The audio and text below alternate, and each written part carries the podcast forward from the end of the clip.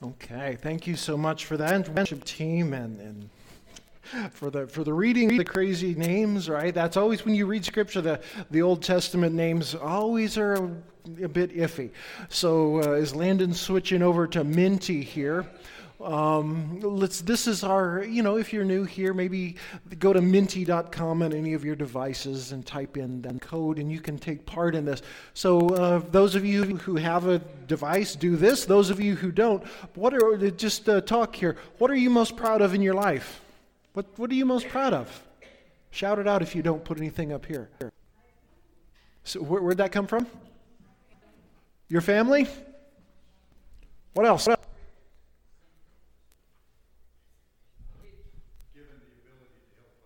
The giving, ah, the ability to help others. Someone else? What are you most proud of?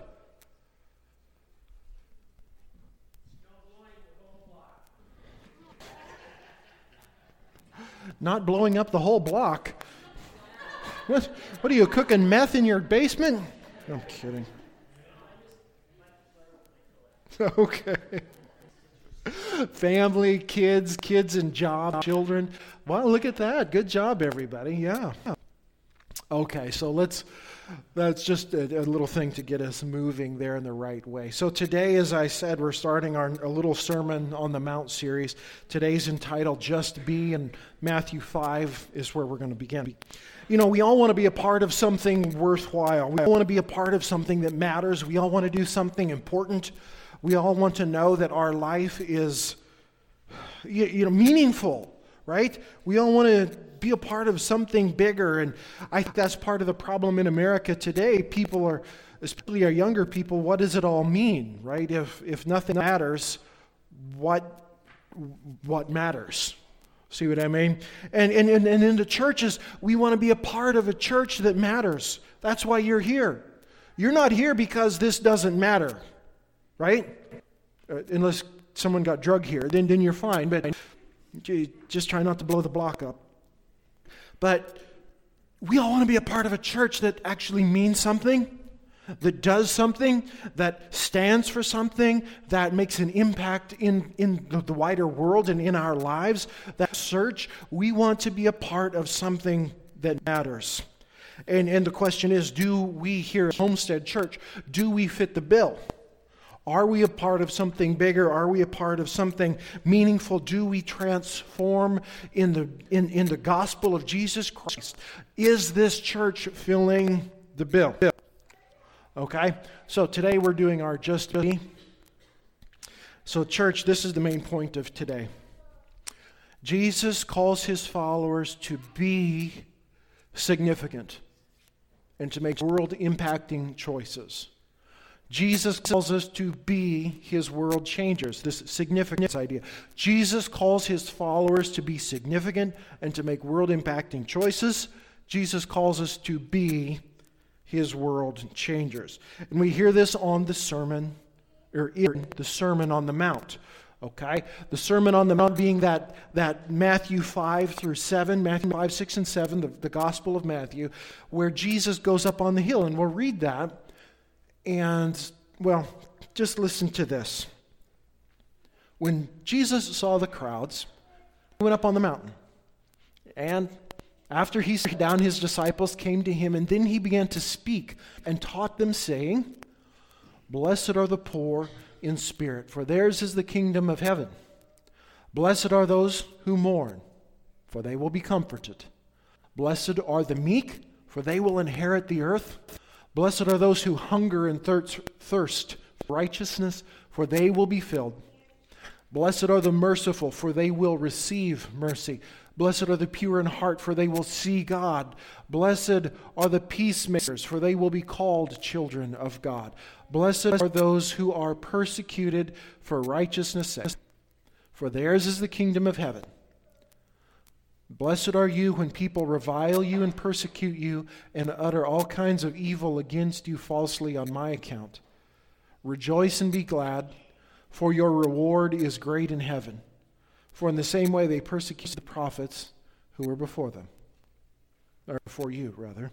So you'll notice here then what we're going to focus on the Beatitudes are verses 3 through Well, through 11. The blessed are. This is the, the Beatitudes, okay? The Beatitudes. Oh, okay, there, there we go. This is the Beatitudes.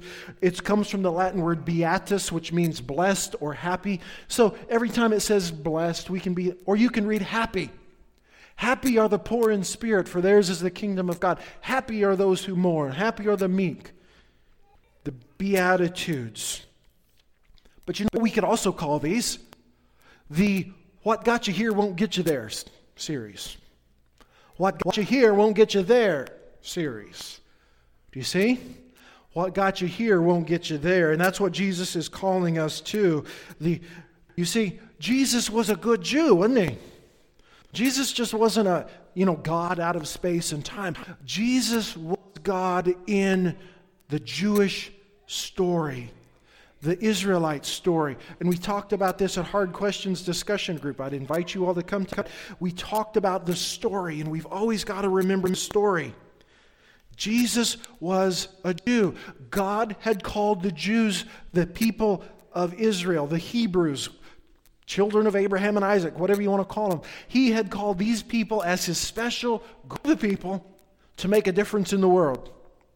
Right? Not because they were special, but because God wanted them to help him. Sounds kind of like the church, doesn't it? Hmm. Anyway, we'll get to that at some point, I suppose. And so Jesus was a Jew, and so, guys, when Jesus says these things, he's just not giving us good advice. Oh, look, dear, he said, Blessed are the meek. That's nice. I like to be me. I like coffee too. That's nice. Maybe we can be meek and drink coffee too. Okay, see, if you make it into good advice, it's horrible. Jesus didn't give good advice, Jesus gave good news. Well, say more. Okay, I'm glad you asked. I will. The biggest event in the Jewish his, in Jewish history year, to date is the Exodus, when God set them free from Egypt slavery. Like the Broadway show, Let My People Go. Okay? That's the biggest one event in their history. Their story is this in the Old Testament Israel was set free from slavery in Egypt. You know, and they, they went out. Then they got trapped by Pharaoh and his chariot at the Red Sea. And Moses held up his arms, remember, and the, and the water parted. This is in the book of Exodus. And, and they all went across on dry lands. And then the waters plunged back in. You remember that, right? And then they wandered around on the Sinai Peninsula, just between Arabia and Palestine. They wandered around and, and they got the law on Mount Sinai. Remember the Mount Sinai event where it was all smoky and lightningy? And, and they're like, no, we're not going there. Moses, you be the guinea pig and go up for us. And so Moses is like, oh, you people. So he goes up and he gets the law. Remember the Ten Commandments? And he comes back down. And then after they were disobedient, they wandered in the desert for 40 years. Right? They wandered in the desert till they finally came to the promised land on the edge of the Jordan River, getting ready to go over into Palestine. And they are reminded in Deuteronomy chapter 28, that book that you have never ever read. Deuteronomy 28, they are reminded that you will be blessed if you keep the covenant. You, he said the word blessed, did he? Yeah, yeah, he did. I wonder, I may have heard that before. I don't know. Let's skip ahead to Jesus, shall we? Jesus is a prophet of new Exodus. He's a lot of other things, but, but in this way, he was a prophet of new Exodus. So, Jesus didn't come, bullet point number one, to set us free, all creation. Well, he didn't, well, okay, reset. Not only did Jesus set us free from physical slavery if we need it, but Jesus sets all creation free from slavery, death, and sin. Right? You believe that? Did Jesus raise from the dead? Yeah, yeah, then, then that means he defeated death. Right? And he sets us free. Did he promise that for us too if we follow? Well, these, like preach to the choir. okay. You all can answer too. right? We believe it. And so he promised that to us. Okay? Jesus Jesus did that. Now, now let's talk about Jesus. Did Jesus Jesus got baptized by John at the Jordan River, right? And he came up through from the water. He he, he came up, right, to, through the water. And then after, the, after he got baptized, he went wandered in the, de- in the desert for 40 days, right? He was tempted by the devil with like rocks and bread and jump off the temple and, and look, I'll give you all of this, you know. Be the Messiah in an easy way. Jesus said, Nope. And then after that, Jesus comes back to town. And we started last week with the kingdom is here. And now he gives his hearers instruction slash blessings on how to be God's people. You remember in Israel, the Old Testament, they were just ready to go into the promised land. And they were reminded of their covenant. Jesus said the kingdom of God is arriving. Or Matthew, the kingdom of, heaven is arriving. And this is how you will be. This is how you will be.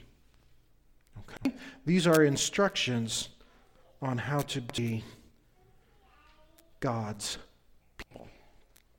Okay? So, well then, well, then what does that mean for us? Ah, well, I'm glad you asked that too. Let me ask you, why is it important? So, type away or shout it out if you don't have a device. Why is this important? How is this important? What good is it? So what? Say again? Shows the path, uh, to, to, to being Jesus' people. Okay, wonderful. Thank you. Okay. Ooh, stumped you. Well, I didn't stump Kay, and we got Kay. But she's part of the cult there, right? So it doesn't count. Connections. The connections, yes. Okay, super cool. It all fits together like a beautiful knit blanket, doesn't it? It's how we're supposed to live. Wonderful. Why is it important?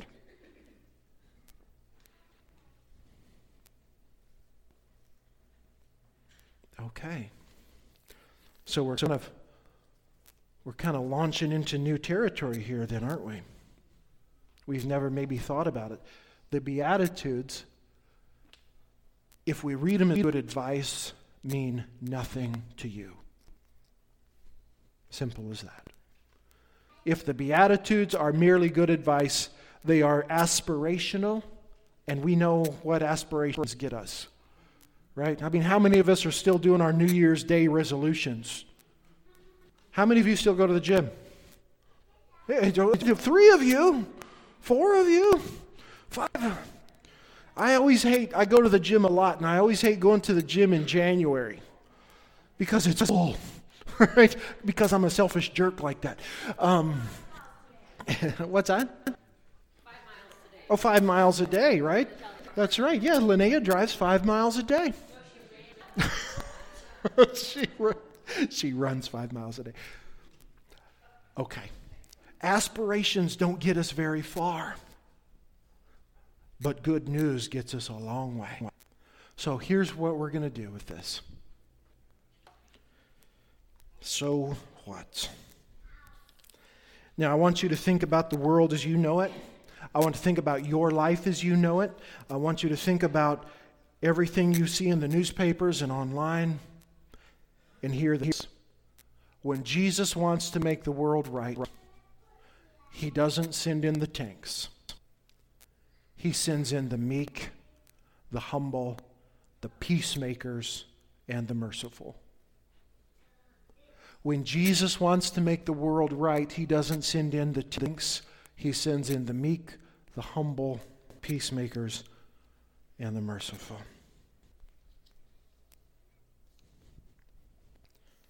So, Jesus describing in the happy are those, the blessed are those, these statements he's made here in, the first verses of Matthew 5.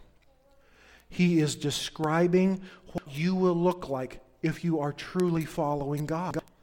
He's not giving you aspirations. Oh, Aaron, if you will just be merciful.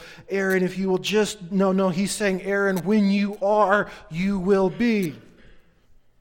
Good news rather than good advice. So that the world might be turned on its head in the right way. So that the world might be made new through the people of God. Back to my very first question Do we matter? Does this church matter? What do we do? Jesus was telling Israel, those who were sitting around him were Jews. They were the children of Abraham. They were Israelites. If you are really Israel, be this way. You are this way, and blessed are you. This is how God will remake the world. Remember, I said Israel was chosen to be God's very own people to help him set the world right. Not to just be, you know, pat yourself on the back and say, oh, aren't we special? No, no, no, no, no. There's, there's work to do. You know, there's work to do. The world needs fixing, right? The world needs fixing. So I'm going to. I'm going to uh, let me cite N.T. Wright on this. I got it right out of one of his books, and I'm going to read it to you. Oh, let's see. Oh, let's go back. You guys can. Oh. Okay. Let's start at verse 3, and you listen as I read here. Israel wanted God's kingdom to arrive. But Jesus says it belongs to the poor and the poor in spirit, not to the fighters.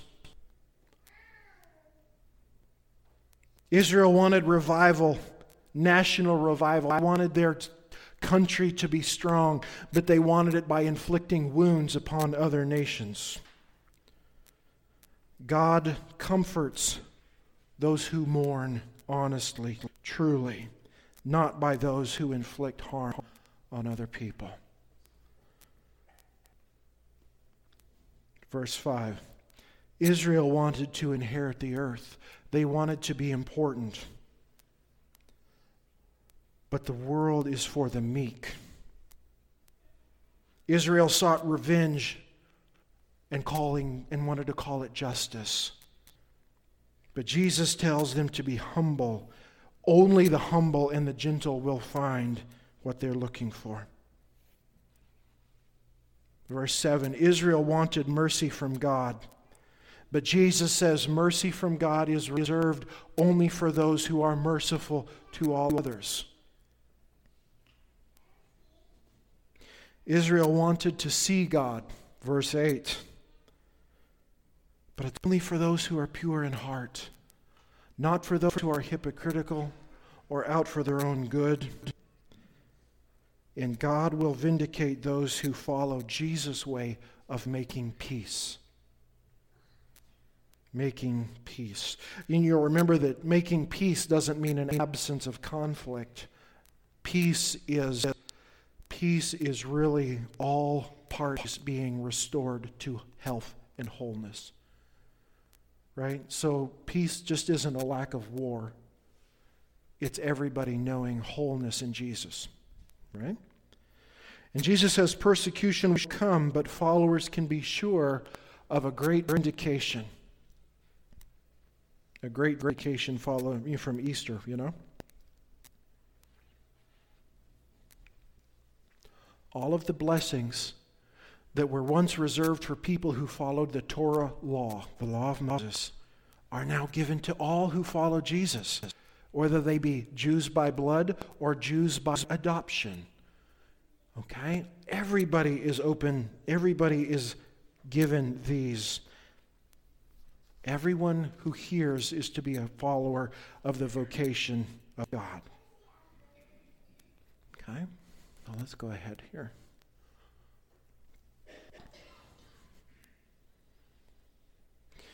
So Jesus isn't giving good advice. The Sermon on the Mount isn't good advice, it's good news. Jesus is changing the way battles are won. We all know the way the world likes to win battles, right? There's always a winner, there's always a loser.